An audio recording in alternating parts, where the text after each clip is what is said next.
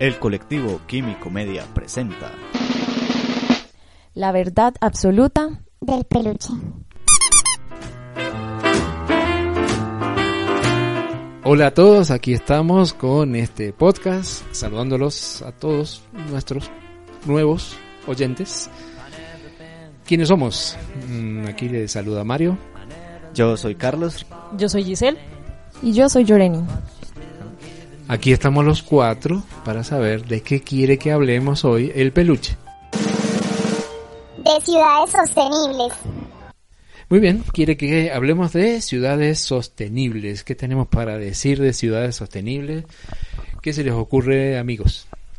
No, pues uno cuando piensa en ciudades sostenibles siempre piensa como en, en lo más innovador, en lo más ecológico, en lo más tecnológico. Yo tengo una duda, pero también les pregunto a ustedes, eh, ¿qué les qué, qué les qué les hace pensar la palabra? Que una ciudad sea sostenible o que sea sustentable, que parece que son sinónimos, ¿eso qué implica? Para ustedes, ¿qué, ¿cómo lo interpretarían? Mm, mm, me imagino como algo que, dada su organización, su estructura, toda su política económica, social, eh, está, se puede sostener en el tiempo y es rentable, por así decirlo, que es... se- Porque digamos, es una palabra que se escucha mucho, la- la usa- se usa mucho, la leemos.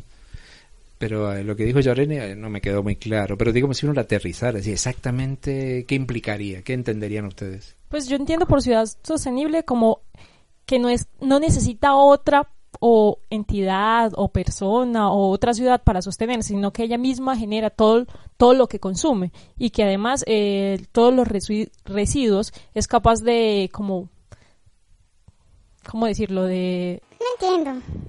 ella misma utilizarlos para otra cosa, o sea, que sea como limpia a su vez, o sea, que genera todo y utiliza todo lo que ella genera para mí y que no necesita algo externo, pero Carlitos, Ah, yo iba a decir que ambas, ambas opiniones están como bastante acertadas y de hecho una de las definiciones más textuales de qué es una ciudad sostenible y es una que sea capaz de, de optimizar sus recursos a través del tiempo, o sea que, que no simplemente consuma, sino que también sea sustentable a través del tiempo, que sea capaz de autosostenerse. ¿Verdad? Eh, Carlitos dijo algo que también me hacía pensar. Yo también tenía ideas antes de venir acá a conocer lo que quería saber el peluche, eh, porque me baso en lo que uno usa o intuye que significa la palabra y un poco lo que está, porque es una palabra que se usa, la usamos, digamos, no es una palabra nueva.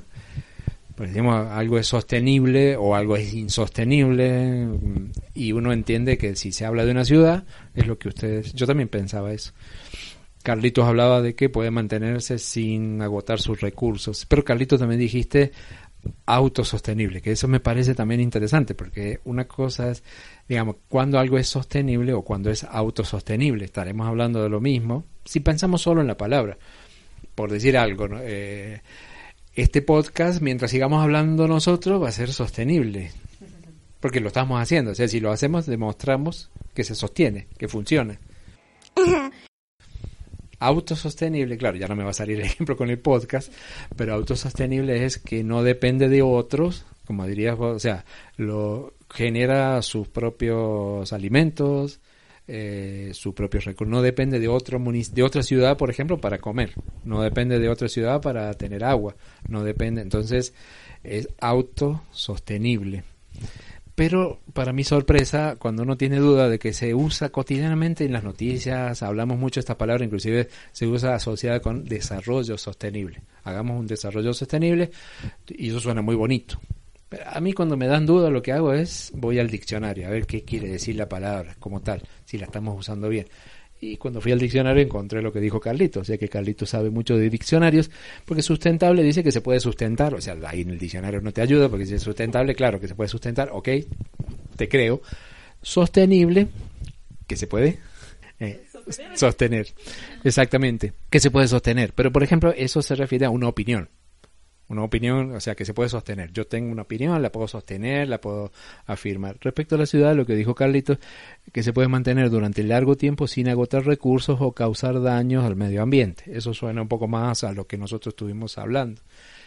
Y en ese sentido yo digo, bueno, yo pensaba una ciudad que tenga 3 millones de habitantes, 10 millones de habitantes, esa no es sostenible. A lo mejor uno podría argumentar y decir, no, pero si existe, se está sosteniendo, de alguna forma. Pero claro, la sostienen los demás. El alimento se lo dan los otros, es, es malamente sostenible, que es distinto que diga es autosostenible. O sea que aquí estamos hablando es de una ciudad que no necesariamente es autosostenible, pero que sí es sostenible. O sea, son, son dos conceptos que tenemos que ir como separando. Uy, no, qué complicado.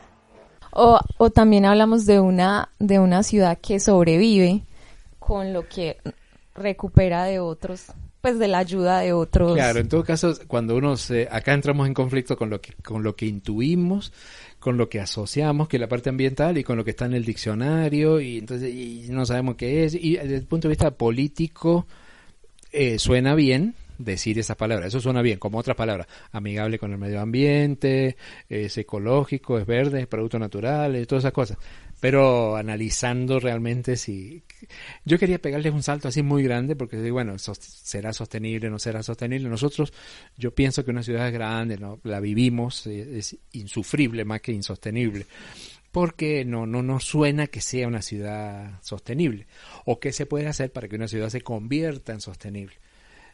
Pego un salto muy grande para que hablemos algo de ciencia. Eh, Conocen por lo menos que existe la Estación Espacial Internacional. Sí, definitivamente. No hemos ido de paseo, pero sí la conocemos. Estamos a la espera. Por ejemplo, la- se podría pensar que la, la Estación Espacial Internacional es como una pequeña eh, ciudad, porque de hecho es una eh, aglomeración de personas. Pues si nos vamos ahí, sí se puede considerar como... No, no, eh, mientras está ahora, en este momento.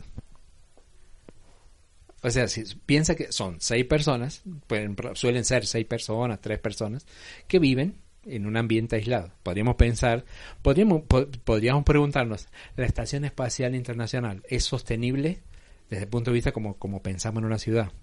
En cuanto a lo, ellos, hay personas que viven en ese lugar. De Estoy que sea una ciudad te- te lo, te lo acepto, que sea sostenible, no sé, yo lo pongo bastante en duda. Bueno, bueno, pero no peleen.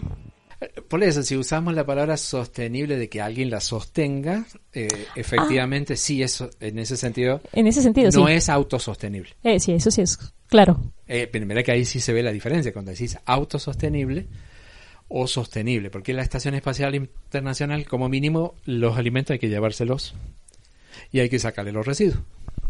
Hay que pedir un domicilio cada tanto para la Estación Espacial Internacional. Eh, literalmente sí, es como un domicilio y hay que tirar la basura. Exacto. ¿Y dónde va la basura en la estación espacial? Eh, la basura la se acumula, se junta y cuando va a la nave que le lleva alimento o provisiones, meten todas esas bolsas dentro de, de la nave, que normalmente es no tripulada, entonces cuando se regresa a la Tierra se quema en la atmósfera, se quema la basura. Pero si no hacen eso, no podría estar la gente viviendo un año allá, porque sería un poco acumulada la basura y bastante insoste- insostenible. El tema del agua, bueno, el tema del agua no pueden llevar agua. No. No pueden llevar. Ok. ¿De dónde sacan el agua? Se pregunta Lloreni. Ay, Dios. Eh, de ahí, exactamente. O sea, el agua hay que generarla. ¿Por qué? Porque es muy pesada, no le pueden llevar el agua. Mire que... Toda, toda nuestra audiencia también estuvo pensando lo mismo que nosotros. ¿De, dónde, de dónde sacan el agua si no la pueden Exactamente, pero llevar? mira que estamos hablando, estamos hablando de una ciudad, no, 6 millones, 3 millones insostenible. Poned 6 personas, poned 3 personas en un ambiente cerrado que no puedan salir. ¿Y cómo hacemos para que sea sostenible? Hay que darles agua, hay que darle oxígeno y hay que darle alimento y hay que sacar los residuos. Solamente que generen tres personas ya es todo un problema.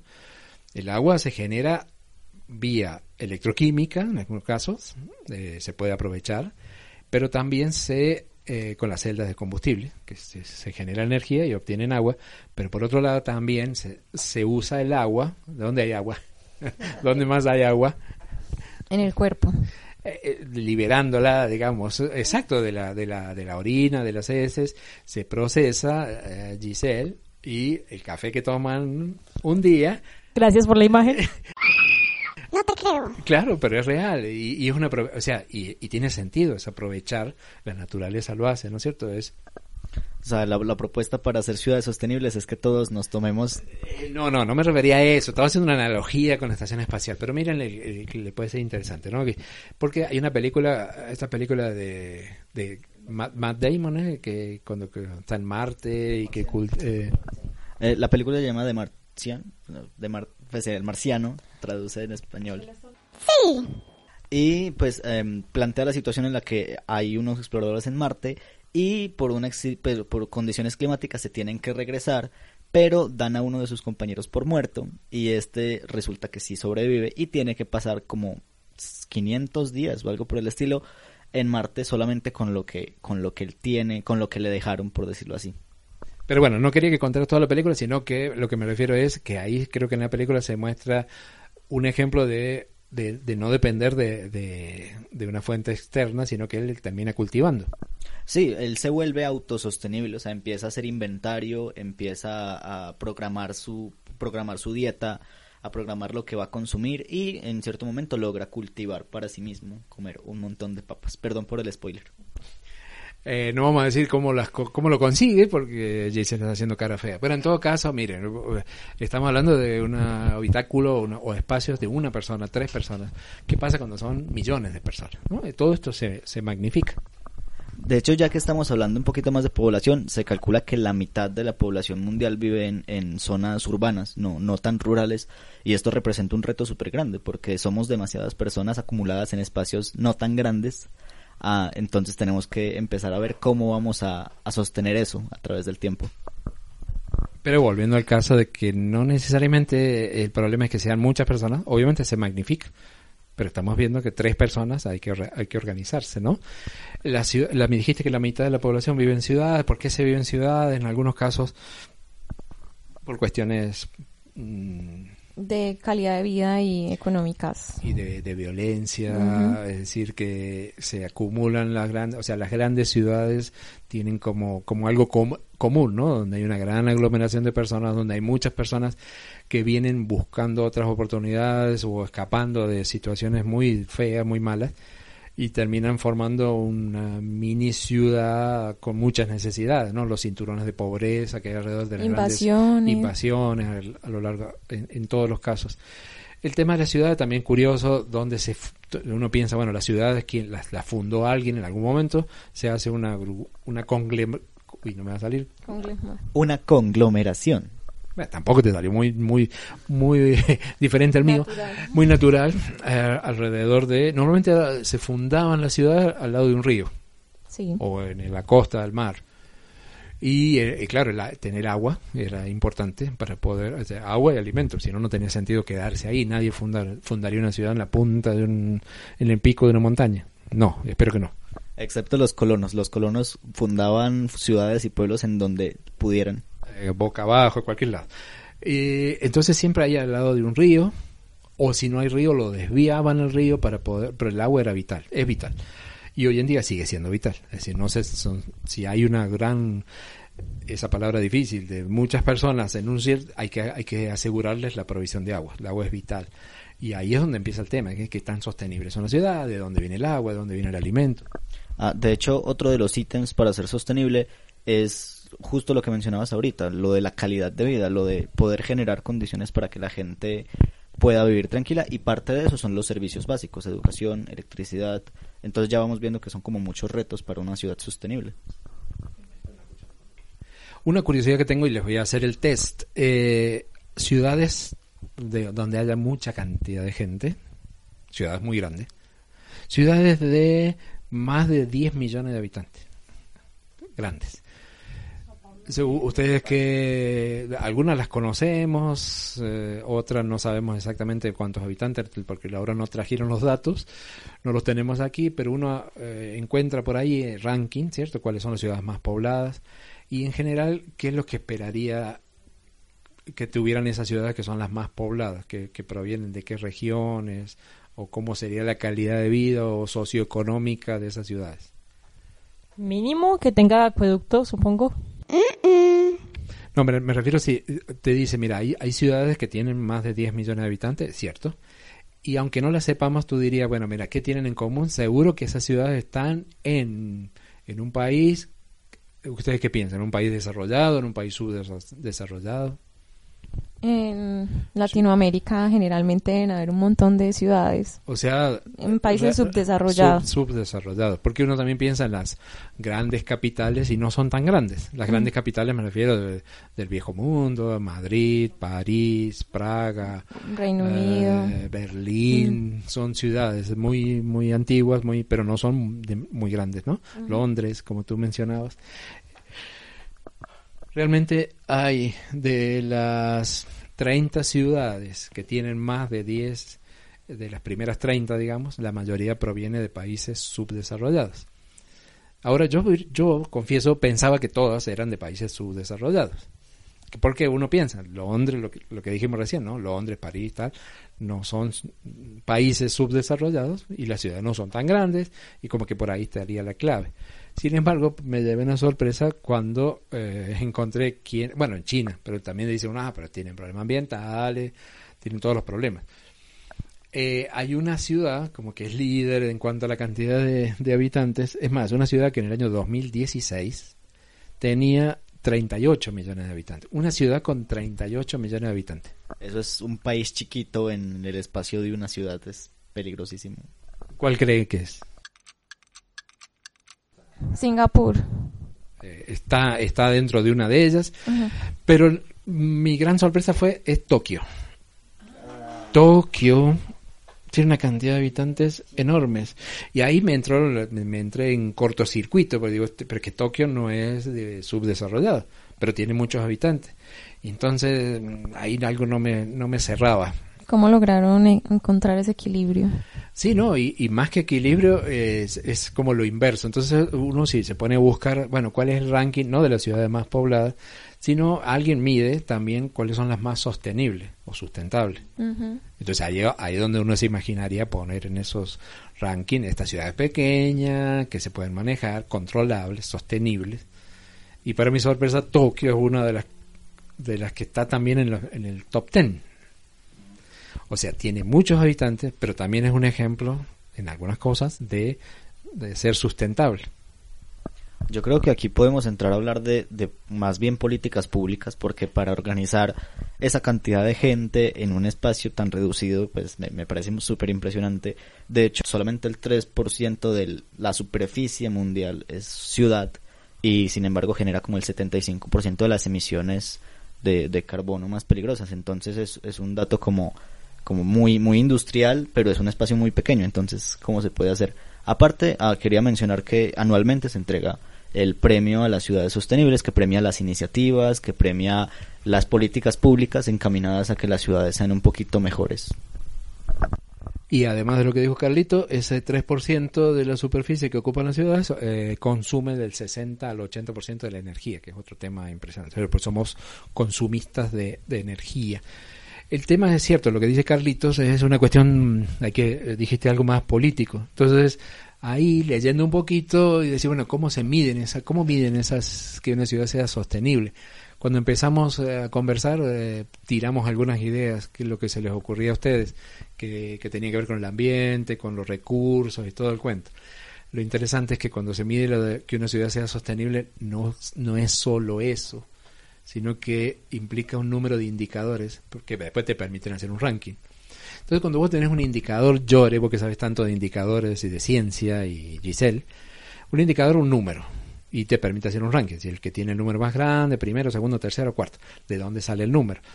Los indicadores, me parece interesante ya que estamos metidos en ciencia, cuando que los indicadores no responden a un, o sea, un indicador puede ser, no sé, la altura que tiene cada persona. En ese caso ya sabemos el ranking, dónde terminaría, ¿cierto? eh, ¿Dónde terminaría el ranking? Pero ese es un número, o sea, medimos la altura de las personas, cuánto pesan las personas, cuántos años tienen las personas, eso es un numerito. Pero cuando hablamos de indicadores que es un conjunto de números, un índice, eso me parece eh, más interesante. Es decir, la diferencia entre un índice, me refiero que contempla varias cosas y de ahí sale un número, se le da un peso ponderado a cada cosa y sale un numerito.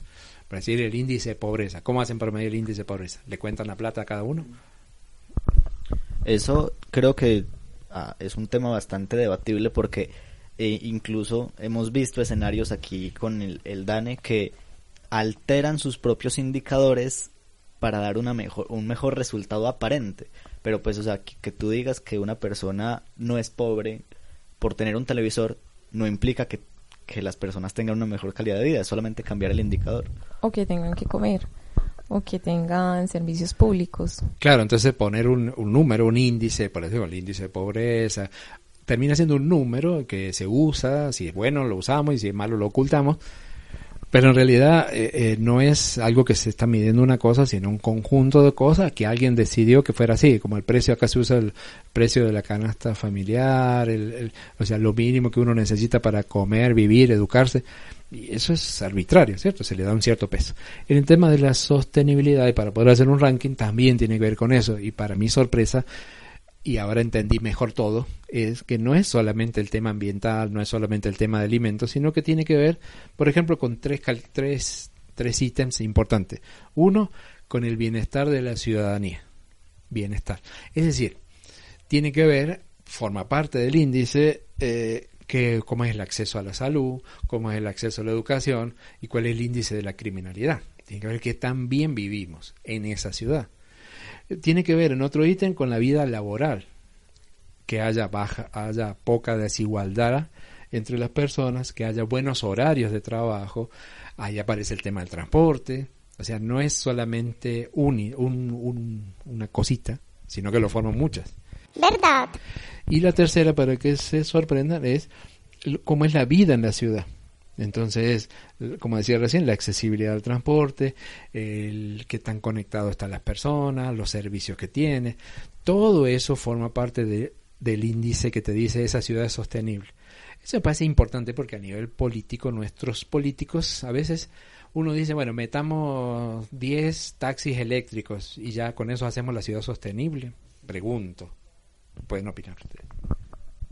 Ah, no sé si, si a Giselo Ayurani se les ocurra por lo menos un ejemplo de una ciudad que cumpla con todos estos ítems, la, la, que, la que se les imagine. Bueno, con eso se hizo un ranking y hay una que está en el, casi en el primer lugar, ¿no? Pero le, le, le sorprende lo que les acabo de decir. De hecho, no, creo que fue una de las cosas que me llamó la atención de Ciudad Sostenible, que no solamente era algo ambiental, que es como lo que nosotros siempre nos venimos a la cabeza, sino que también era una calidad de vida de la gente que vivía, que, bueno, a- los países latinoamericanos nos deja muy, muy mal parados. Yo, no, o sea, no estoy hablando, o como decir, bueno, larguémonos a llorar porque estamos en, el desastre total, pero por lo menos que no nos dejemos engañar por palabras que suenan bonitas. Por, es decir, no, no estoy siendo pesimista, espero que no quede así, sino que cuando uno, o sea, se- desde el punto de vista político conviene decir ciertas cosas. Entonces yo, no sé, pongo unos paneles solares que fueron inventados hace chiquicientos años y digo, no, ya estamos en el desarrollo sostenible. Si no resolvemos los otros problemas sociales, los problemas de transporte, si esos paneles solares es, es simbólico, creo yo. No sé ustedes qué opinan, la idea es que no opinen como yo. Eh, no sé qué opinará el peluche de todo lo que estamos diciendo.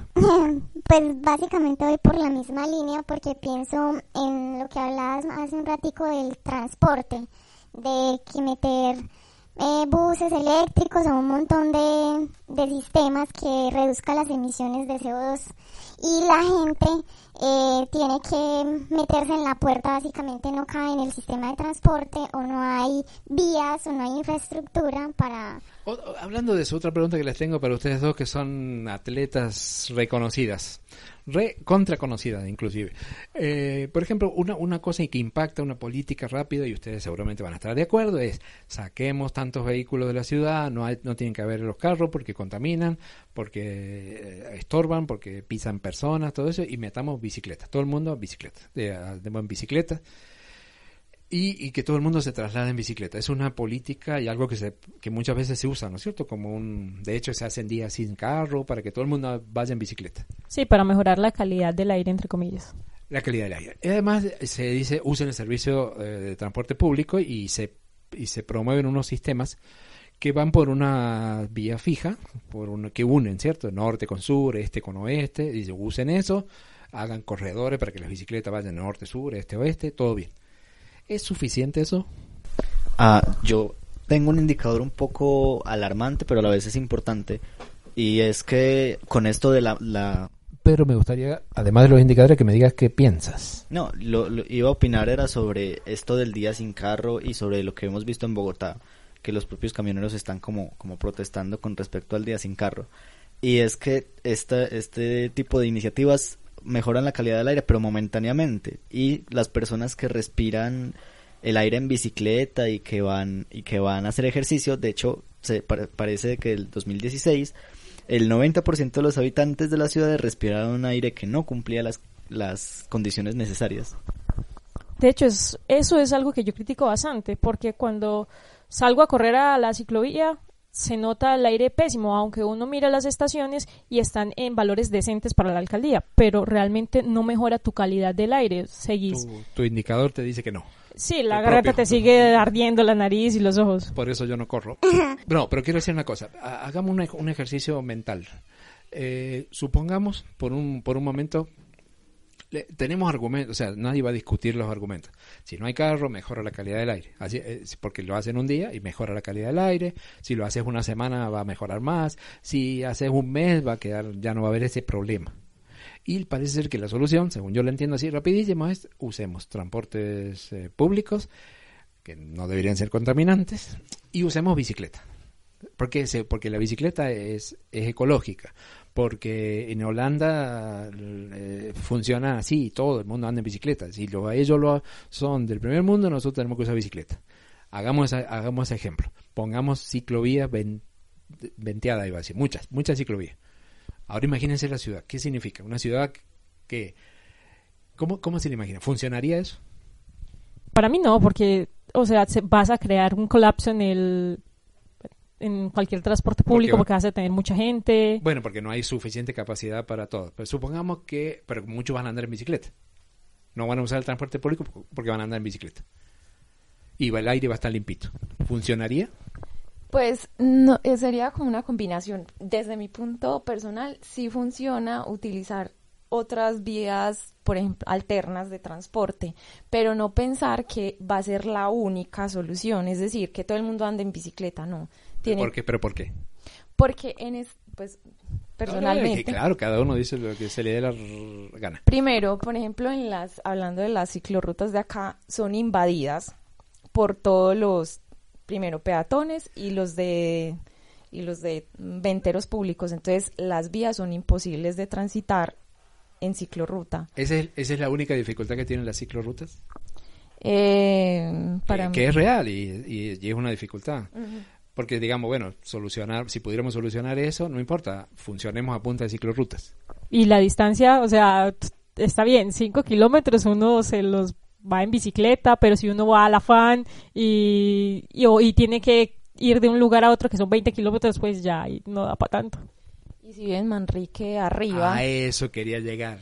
No tiene piernas para llegar allá. Siempre pensamos, eh, un funcionario, no, yo, yo, no voy a trabajar en bicicleta, no uso carro, normalmente una persona joven, buen estado, y va en el planito, pero en una geografía donde para ir de un barrio a otro tenés que subir cientos de metros, bajar cientos de metros y pretender que los ciudadanos, los ciudadanos no son solamente gente así jóvenes y bonitas como ustedes, sino que habemos gente más viejo, más gordo, que no tenemos estado físico, que está la abuela, entonces le dicen, no, pero tiene que usar bicicleta. Entonces, imagínense cada persona del barrio subiendo y bajando lomas, eh, todo claro, seríamos campeones del tour todos.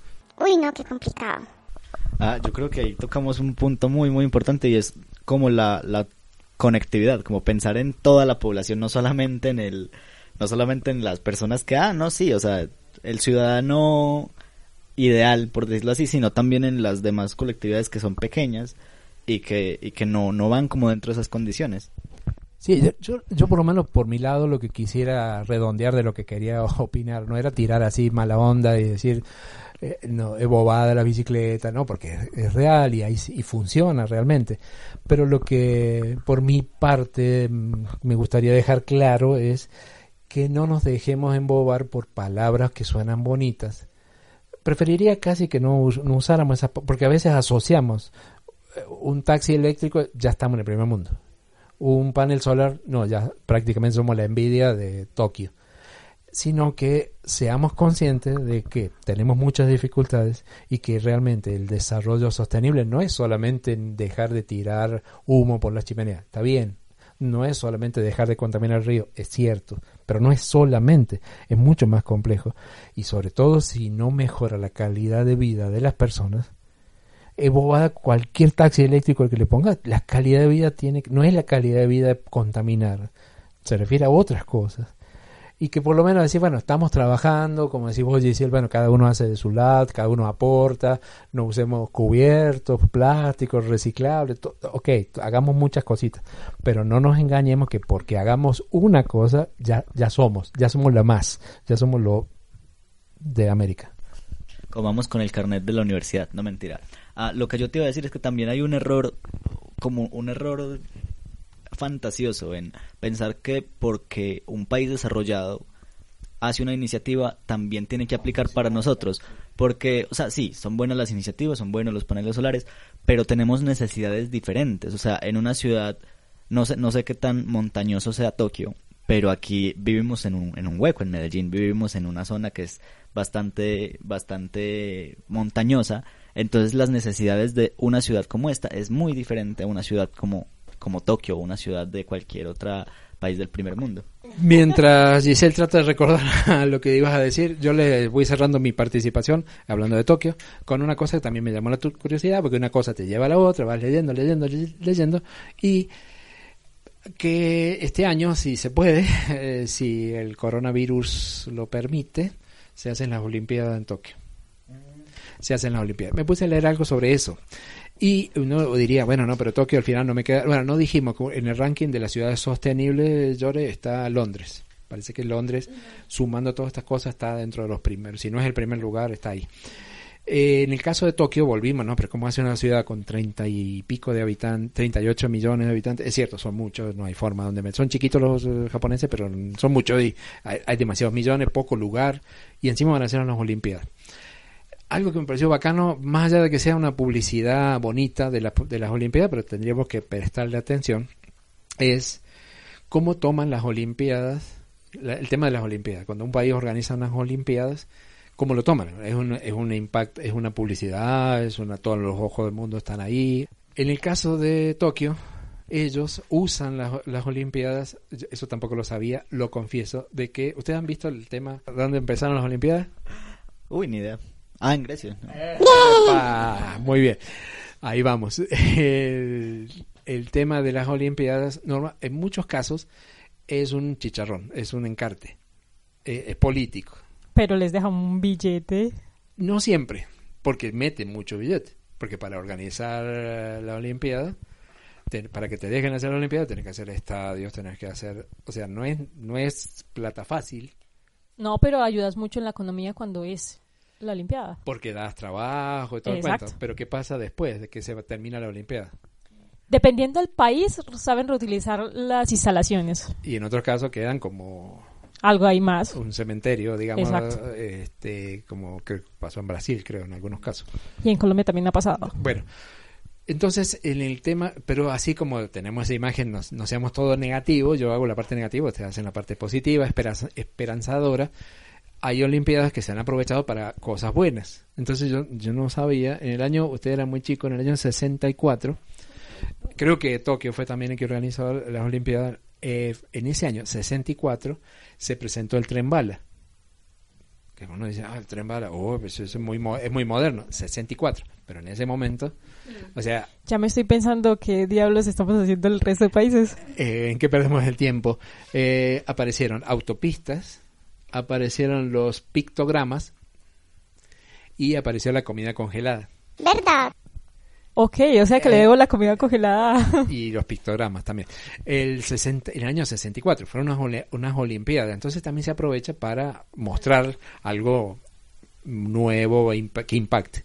Este año eh, también van a ser las Olimpiadas, ojalá que se puedan hacer, porque también se va a, a tratar sobre el tema de la sostenibilidad. Entonces, por ejemplo, la mitad de los vehículos, ya, ya dentro de muy poco tiempo, en, en, esta, en Tokio, en el 2030, el 50% de los carros nuevos tienen que ser de emisión cero. En las Olimpiadas van a ser todos con celdas de combustible. las villas de deportistas realmente van a ser barrios pensados alrededor de la economía del hidrógeno, eh, todo lo que se va a trabajar para que después queden como vivienda de la gente, porque tienen problema de vivienda, todos apretaditos. Y también una cosa que se dice es que están en contra de, la, de lo que decíamos recién. Te, da, te toca una Olimpiada entonces a construir estadios. Si no es utilizar los que ya están, no hacer estadios nuevos arreglarlo, dejarlo bonito, pero no, no gastar dinero porque eso es lo que no hace sostenible nada, sino que lo que inviertas, o sea que es como un experimento social enorme, gigante, con mucha gente, que sería interesante, o va a ser interesante verlo. Sí, va, va a ser no solamente por la parte logística, sino por la parte social. ¿Cómo vamos a, a tratar de manejar esto de, de, las, de los virus y manejar como que estar tranquilos en las Olimpiadas? Va, va a estar muy bueno este año. No, pero eso lo del virus va a ser aparte, porque primero ellos tienen que garantizar que se puede hacer. Porque, por ejemplo, la maratón ya la cancelaron, solo van a cancelar, eh, solo van a dejar correr a los profesionales. Los que corremos porque nos da la gana, eh, nos, no van a poder asistir al, al de la Los que maratón. corremos por miedo, no, no podemos participar. Exacto. Bueno, bueno, vayan redondeando. Bueno, el peluche nos está pidiendo que redondiemos, así que digamos nuestra brillante frase final para ir eh, cerrando nuestra, este, nuestro espacio. Eh, ¿Es preocupante entonces? ¿Aprendimos algo, Yori? Eh, aprendimos mucho y ya no nos podemos dejar eh, decir mentiras o meter los dedos a la boca cuando nos hablen de ciudad sostenible. Ya tenemos más argumentos para para decidir si lo que están a- las acciones que están implementando realmente son sostenibles o es solo pañitos de agua tibia. Y que no solamente es ambiental, también es político. Me, me robó la frase Giselle, yo iba a decir que hay que trabajar desde lo que desde lo que tenemos nosotros, no desde lo que hayan hecho otros países, que, pero que sí hay que trabajar en las necesidades propias de la, de la comunidad, de la población. Entonces, la definición, la conclusión que sacamos de este podcast es que nos desahogamos sobre sostenibilidad, ciudades sustentables, dijimos, no nos dejamos engañar fácilmente, por lo menos esa, no, no estamos en contra de nadie, a favor, estamos a favor de todos. El tema es que hay que, hay que informarse. La información es la mejor herramienta contra el engaño que nos puedan hacer. Y nos quedaron, parece ser, muchas cosas derivadas que nos va a dar alimento y le vamos a decir al peluche si quiere que hablemos de los otros temas. Definitivamente hay que seguir siendo pesimistas en el buen sentido y seguir preguntándonos y cuestionándonos sobre todo. Muy bien, esa quedó la tarea para nuestros amigos que escucharon este primer este podcast del colectivo Químico Media. Es la tarea es descifrar lo que acaba de decir Carlitos, que hay que ser pesimista en el buen sentido. Eso ya nos, nos quitó el sueño. Y eso ya no lo puedo traducir yo, ¿ok?